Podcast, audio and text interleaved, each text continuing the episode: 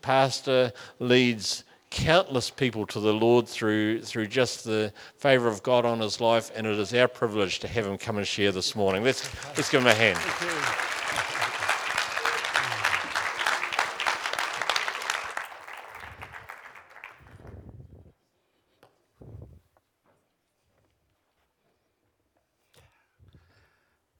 Family, it's really good to be here. And let me say something at the start. I was so impressed with the prayer meeting this morning.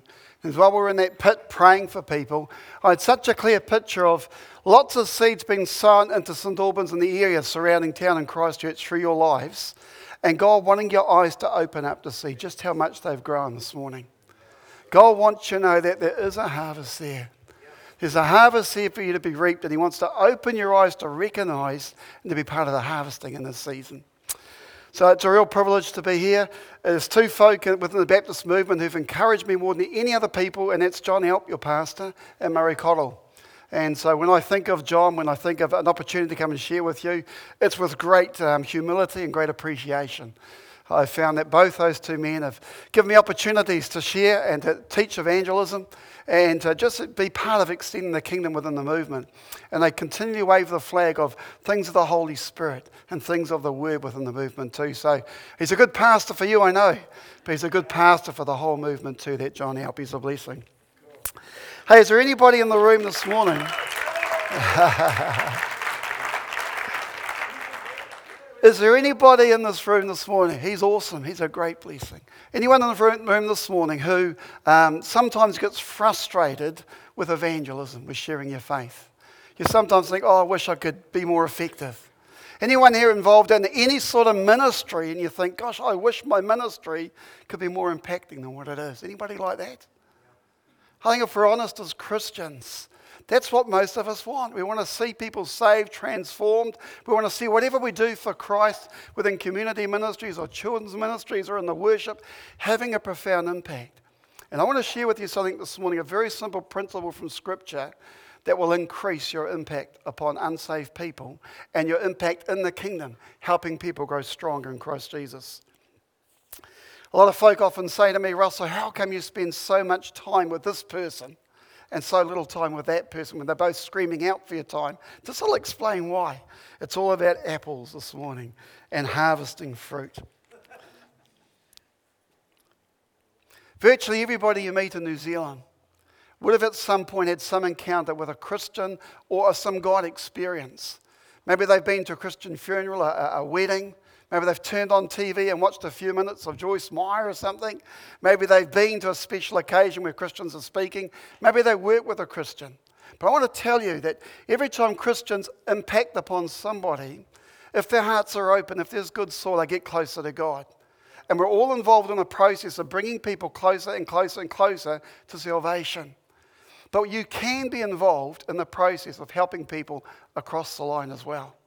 Now, there's some people that are better at it than others, but you're all involved. We're all called and invited, the passage I'm about to read to you, to be involved in the process of harvesting souls for eternal life.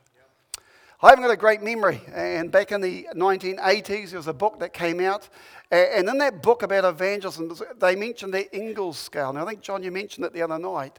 I actually can't remember the content of the scale, except it went something like this. It, there was a picture drawn of discipleship. And it said people are a long way from Christ, like Osama bin Laden. That's negative 10. You know, way anti-Christ, not interested in Christianity at all. People who are ready to become Christians are minus one, minus two. Zero, that's, that's when they give their lives to Christ and are baptized in water and the Holy Spirit. And plus 10s when they become apostles and prophets and things of great significance and Christ like in character. And in this book, it said the purpose of evangelism is not to get someone to pray a prayer, but to move somebody up that scale from way, way, way from Jesus into the kingdom and into maturity.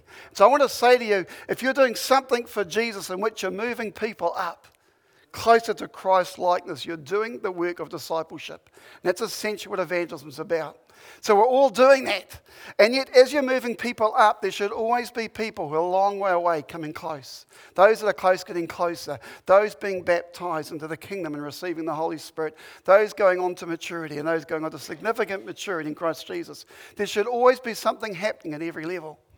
Now, one of the most enjoyable things you'll ever experience is being the person that gets to pick the fruit to notice when they're at negative one, negative two. And someone else has done all the work often. Or five or six or ten people have done lots of work evangelizing this person. God's been working through multiple people, but you just seem to notice when they're at that place, they're ready for harvesting. And I believe that's a joy every Christian can have. I want to speak about that this morning. In John chapter 4, verse 35 to 40, we read, You may say that there is still four months until harvest time, but I tell you to look, and you will see the fields are ripe and ready for harvest. Even now, the, the harvest workers are receiving their reward by gathering a harvest that brings eternal life.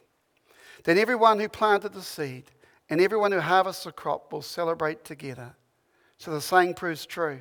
Some plant the seed and others harvest the crop. But I'm telling you to harvest the crops in the fields where others have done all the hard work. Doesn't that sound good? God is saying to Christian people, I want you to pick ripe fruit. I want you to do some harvesting. I want you to notice people at negative one, negative two, who are ready for the gospel, ready to become Christians, ready to become your relatives for eternity. Be part of that. Be part of that. And this is how you do it. I'm going to explain it to you. But I want to give you some things you can go to the bank on. Some things when you're sharing your faith with people, you think, oh, I'm not sure what will happen in this situation or that situation. Here's some things that you can know, that you can know, that you can know. First of all, the harvest isn't months away, it's today. It's not months away. The harvest is today. All around us daily are people who are ripe for the gospel. They're there. They're all around you. They're in your communities. They're on the plane that you're flying. They're on the bus that you're sitting, on the train. You know, wherever you go in your workplace, there are people today who are ripe for the gospel. The harvest isn't months away. You and I need to get over focusing on the people that we want saved and identify those people that God has prepared for salvation. Who are the people that God's already been at work and through multiple people and multiple God encounters where they're ready now. They're ripe fruit, ready for the picking. Gathering ripe fruit, helping people come to salvation, is harvesting souls for eternal life. I don't know if you've ever read a book and you thought, wow, I just so enjoy this book because I agree with everything in it. I, I, I, don't often get books like that. And there's a book by a man called James MacDonald uh, called The Vertical Church I read last year, beginning of last year. And in this book, he, over about four or five pages, clarified something that uh, helps me articulate something I've been doing for years and years and years. And that is how to identify ripe fruit. And instead of just talking about ripe fruit, he says, people are green apples and red apples. And I want to explain that to you. Let's look at the definition of green apples. He said, green apples are people, are those people who are not interested in God don't want to ever hear a message on giving because money is their idol. Don't want you to tell them that they are sinners. As far as they're concerned, they're good people. They don't want to make um, God the boss of their lives. They want to remain in charge. That's a green apple. That's someone who's far from the kingdom, and right now their heart isn't open to the kingdom. The problem is, green apples might be your son or your daughter, it might be your cousin, it might be your best friend. It might be that person whose company you enjoy so much, you just want to see them saved. But right now, they might be green apples. Right now, there may not be evidence of God at work in their lives and their openness to that work of the Holy Spirit. And so they're green apples. And if you try hard to save a green apple and you pour your energy into trying to save a green apple, what happens? You're possibly going to bruise them. And sometimes you'll bruise them to the extent that they won't even ripen. And sometimes you'll try and push a green apple and they'll just become greener, won't they? They'll just become more and more resistant. And if you try and evangelize the green apples around you, the ones that you particularly you want to see saved, what tends to happen is you try hard and you try hard and you try hard, and after years and years of trying to win Uncle Bob to the Lord, you go, This evangelism business, that's really horrible. It's so frustrating and it's really hard. But in reality, it's not. The reality is, if you focus on the people you want saved and put all your energy and time into them, you might get frustrated. But if you focus on the people God's already at work in, you won't be frustrated. You'll have an absolute blast in the kingdom. You'll have an adventure in the kingdom. There was once a young man, a, green apple, that seemed like such a good guy, except that God, his God was his possessions, not the God of the Bible. And he said to Jesus, I keep all the commandments. What must I do to inherit eternal life? And Jesus said, Put God above your possessions. Go and sell all that you have and follow me. And that green apple walked away. Luke chapter 9, verse 57, three shocking encounters. Three people wanted to be Jesus' followers. Verse 57. Along the way, some people said to Jesus, I'll go anywhere with you. Jesus said, Foxes have dens and birds have nests, but the Son of Man doesn't have a place to call his own. Jesus told someone else to come with him. But the man said, Lord, let me uh, wait until I bury my father. Jesus answered, Let the dead take care of the dead while you go and, and tell about the God's kingdom. Then someone said to Jesus, I want to go with you, but first let me go back and take care of things at home. And Jesus answered, Anyone who starts plowing and looks back isn't worth a thing to God's kingdom. He turns away three green apples. Three people said, Jesus, I want to follow you. And he goes, You're not ready. You're a green apple. You're not ready. You're not in that place. You're not in that space where your heart's really open to me. To the first one, he says, I, I don't even have a place to call my home. To the second, he says, Leave the dead to bury the dead. In other words, there are people who are alive right now whose eternity is at stake, who can be saved. You spend your time focusing on those that can be saved, not the one whose decision's already been made. There are far greater priorities in the kingdom. Three people came to him who said, I want to follow after you. And he said, You're not ready. And he walked away. And here's a shocking thing you can examine the scriptures and say, When did Jesus go back to those people? When did he go back for a coffee? When did he invite them around for a meal? When did he follow up on them? There's no evidence that he ever did. You can examine the church history books and say, where in the history books does it record Jesus went back to the rich young ruler of those three people and, and spent time with them and tried to win them over? There's no evidence that he did. Did they ever become Christians? I've got no idea. It's possible that five or ten years down the track, these people went through a crisis in their lives, their life securities were shaken, and maybe they went to a church, and maybe they became Christians. But the reality is, Jesus identified four green apples. And because they weren't ready for the gospel, he didn't invest his time there. He, went, he walked on and he left them. Shocking. Jesus said, I've come to save the lost, not the prideful person who thinks they're okay and don't need God, but the humble person who realizes that they don't have it all together, that they are sinners, that they need a savior. Those people are the ripe fruit, ready to hear the gospel, ready for you to witness to them. And they're the ones Jesus is speaking about.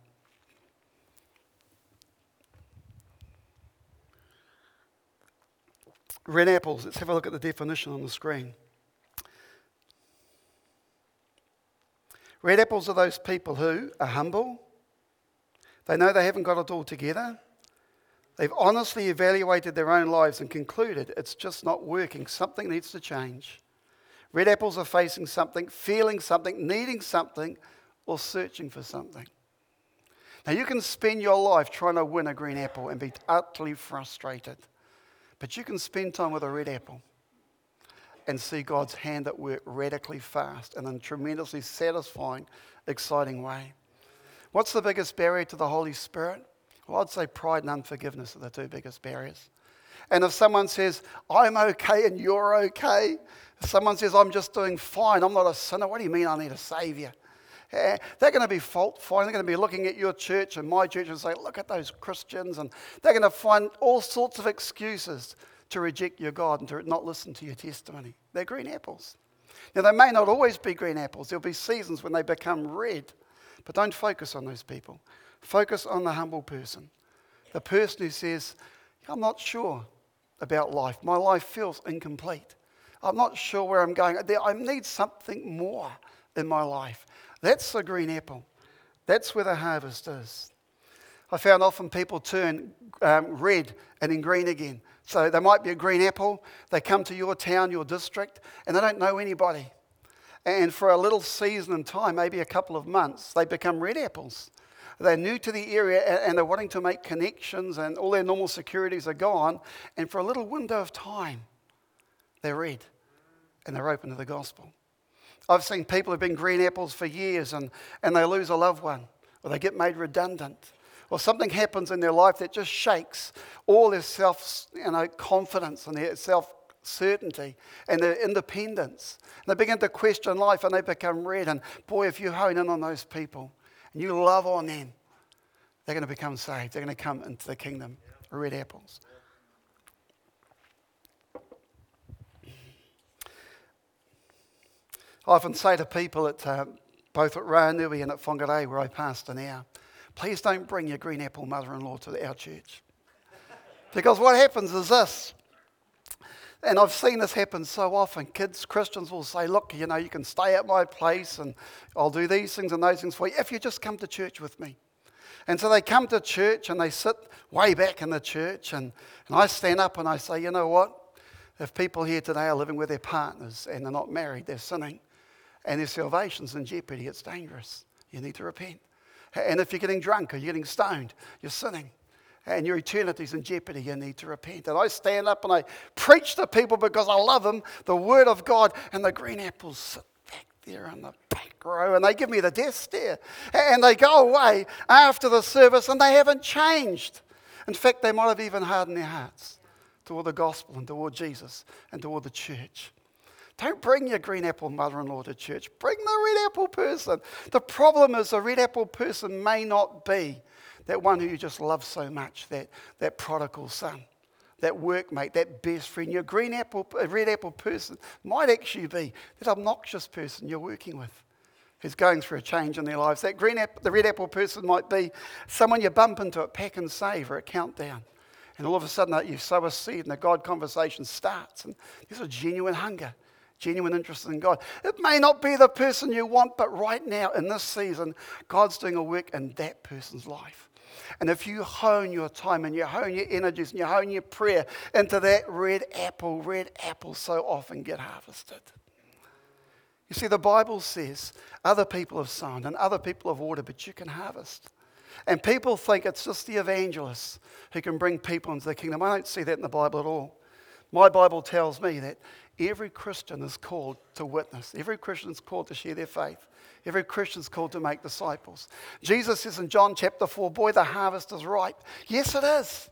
You walk into any room and it's full of green apples and red apples and ones that are turning red. It's full. And what are you going to do as a Christian? You're going to pour your prayers and your energies into the green apples and think, evangelism, it's just so stressful when it doesn't work? Or you're going to say, Holy Spirit, I can see you're at work in that person. I can see you're stirring that person's heart up with questions and desires and interests. And Holy Spirit, if you're at work in that person, boy, I know, God, I can't convert anybody. I can't save anybody, but you're working there. This obnoxious person or this person I barely know. So, God, I'm just going to join in with what you're doing, with my words and with my actions and with prophetic obedience. And God, you'll do what only you can do, and you'll bring people home. It's funny, I've been three months at Whangarei, and they've been really tough, really tough, you know, beautiful people, lots of tradition, lots of religiosity, but tough months. And what's kept me alive is the people coming into the kingdom. You know, I can handle all sorts of things and family crises and long hours and, and crazy church business meetings, which I haven't seen for years, you know, because I see people turning red and those red apples come into the kingdom.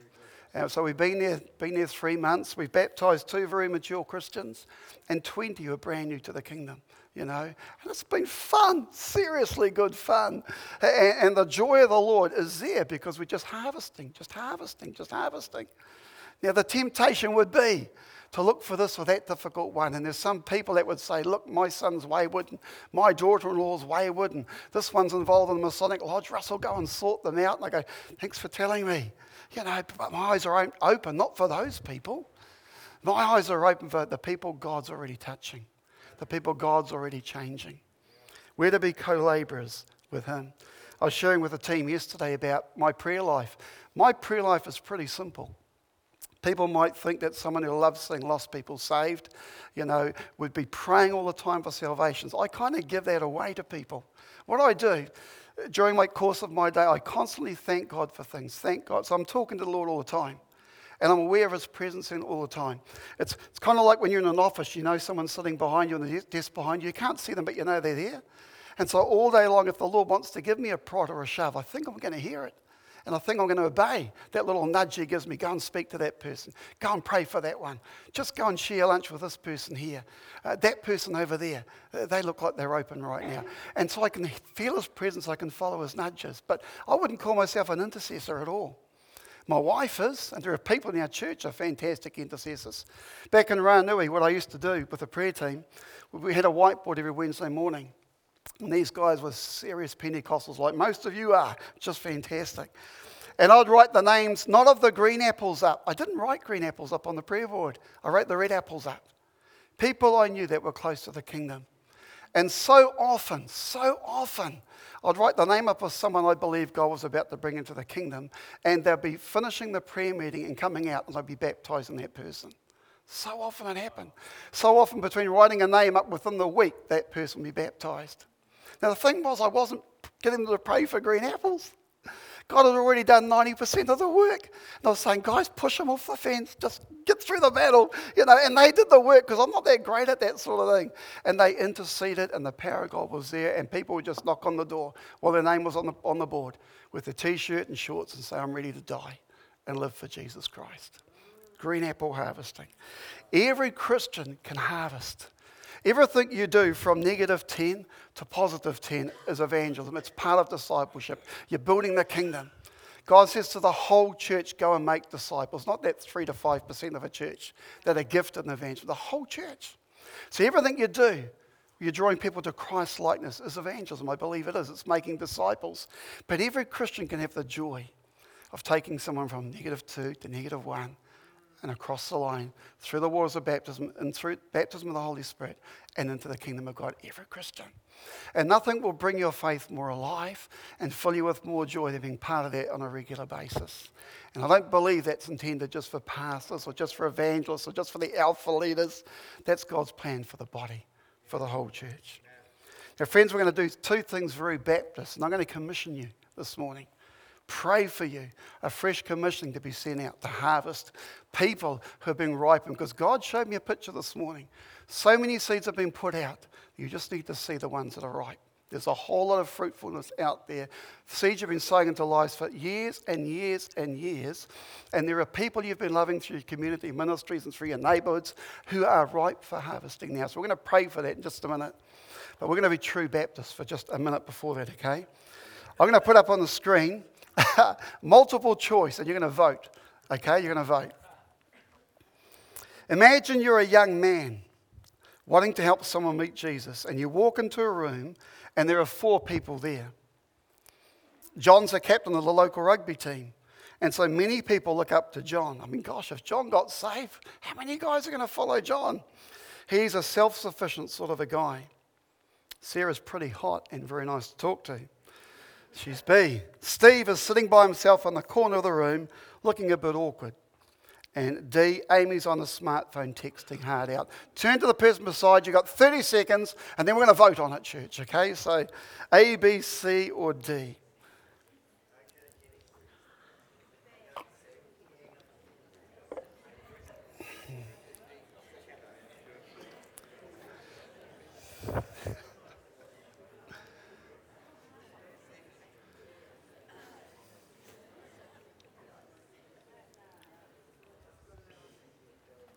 How many people vote for John A? Your hands up for A. Okay. How many for Sarah B? The hot chick. Some of you can't vote for everybody too. And C, how many people vote for C, Steve? And for D, uh, for D. Okay. Now the answer is Steve. As Baptist people, as God loving people, we just love everybody. And I can't help myself but love everybody. I just love people. I really do. But when it comes to your time and your words and your prayer life, you should be focusing on C. Maybe the others get 5% of your prayer, 5%. You're going to love them. You're going to send some arrows up for them. You're going to be polite to them. But I want to say to you if you want to harvest ripe fruit, you go for C in this situation. Next one. Similar question to what we had yesterday. Another vote before I pray for you. Out of these four people, who should you concentrate your prayers and evangelistic efforts on?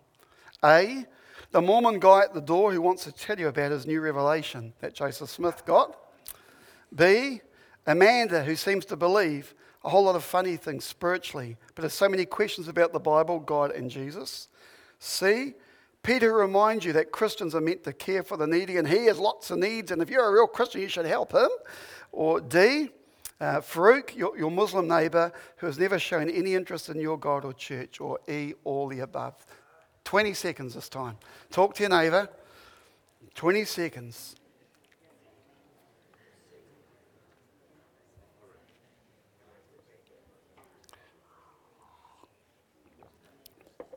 I know that I know there's only one right answer to that. So we'll see how we go.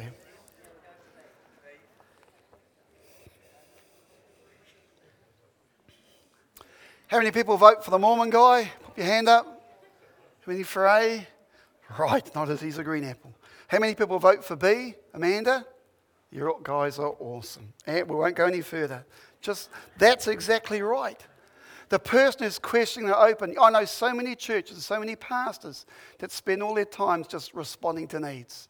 You need to help me. You need to help me. I even find that when Christians come to me and they've got some bizarre idea, like you need to read the King James Bible only, or women shouldn't speak in church or something, I'll give them half an hour max. And I'll give them something to read. And uh, if they come back and they haven't learned and they're not teachable, I won't spend any more time with them when I'm counseling people, even Christians for marriage counseling, I'll give them homework. And if they come back and they haven't done their homework, I'm not going to, I'm going to cut that thing really short. And I love marriage counseling. I have such a lot of fun in it. But I'll cut it short if they're not open, if they're not teachable. You need to spend your time where the Holy Spirit's at work. You need to invest where God's already at work. Now, it doesn't mean you stop loving the Mormon guy and Peter who's demanding all your food and your, your pocket money and the Muslim guy. It doesn't mean you stop loving those people. Absolutely not. But you need to be led by the Spirit of God. You need God to open your eyes to identify the red apples because the word says all around you is a harvest. There's a harvest ready for picking. And he said, You can harvest where other people have sown and other people have watered.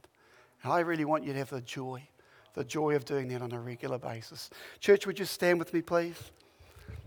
What I'm going to do is ask you to keep your eyes open. But I'm going to ask you to put up your hand in just a minute. If you're willing to say, Jesus, I want to be a harvester. Okay? And then I'm going to pray a commissioning on you with your eyes open, with your hand up. Okay? So just think about this for a moment.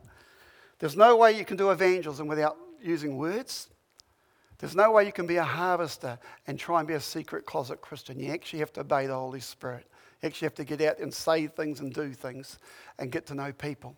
And sometimes put new people and seekers above your own priorities and your own friendships.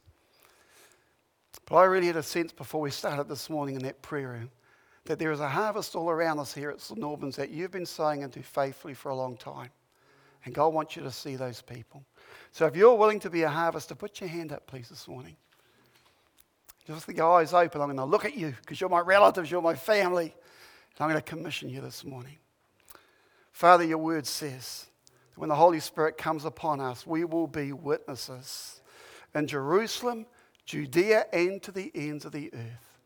And so I declare over these people, Lord, who you're sending out, that they're already equipped because they have the Holy Spirit to witness. I ask God that you'd open their eyes to see the red apples. Red apples all around them. Red apples with smelly breath and good breath. Red apples that they like and dislike. I ask, Lord God, that you give them such a love for your kingdom and such a desire to respond to your spirit that they'll focus on the people you're working in right now and leave the green apples for later. Father, I commission them afresh this morning to fulfill Matthew 28, to go into all the world, especially Christchurch, to make disciples, baptizing them first in the name of the Father, the Son, and the Holy Spirit, and then teach them to do all that you taught them to do in Jesus' name. Amen. Bless you, family.